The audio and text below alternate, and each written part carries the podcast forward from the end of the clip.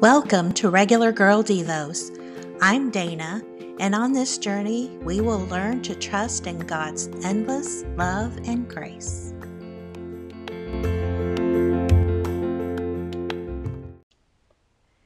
Is your soul feeling dry and thirsty? God often uses examples of rivers and streams of flowing water in the Bible. Water is essential for life. Water is nourishing, refreshing, cleansing, and promotes flourishing growth. Whenever water becomes stagnant, life is under threat. What are the warning signs of stagnation in our lives?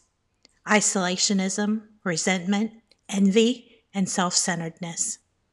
Psalm 46 4 says, There is a river of joy flowing through the city of our God, the sacred home of the God above all gods.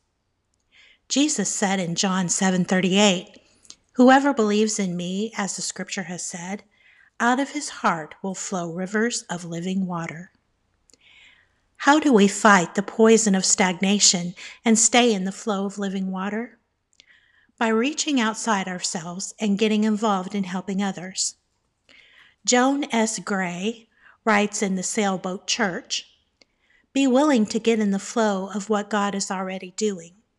Our task is not to direct the river or make it flow, but rather to take our place in the current. Look for opportunities to be a blessing to others.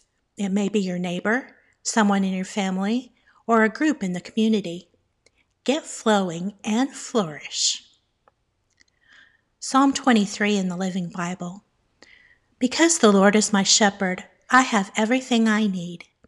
He lets me rest in the meadow grass and leads me beside the quiet streams. He guides me in new strength. He helps me do what honors Him the most.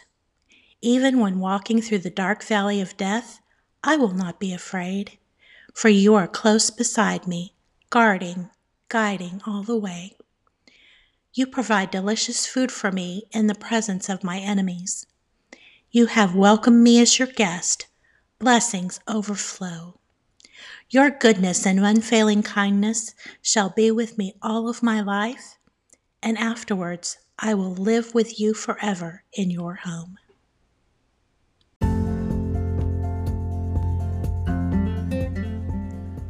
Thank you for listening and supporting my podcast. To read this episode and find other content, visit haveagather.com.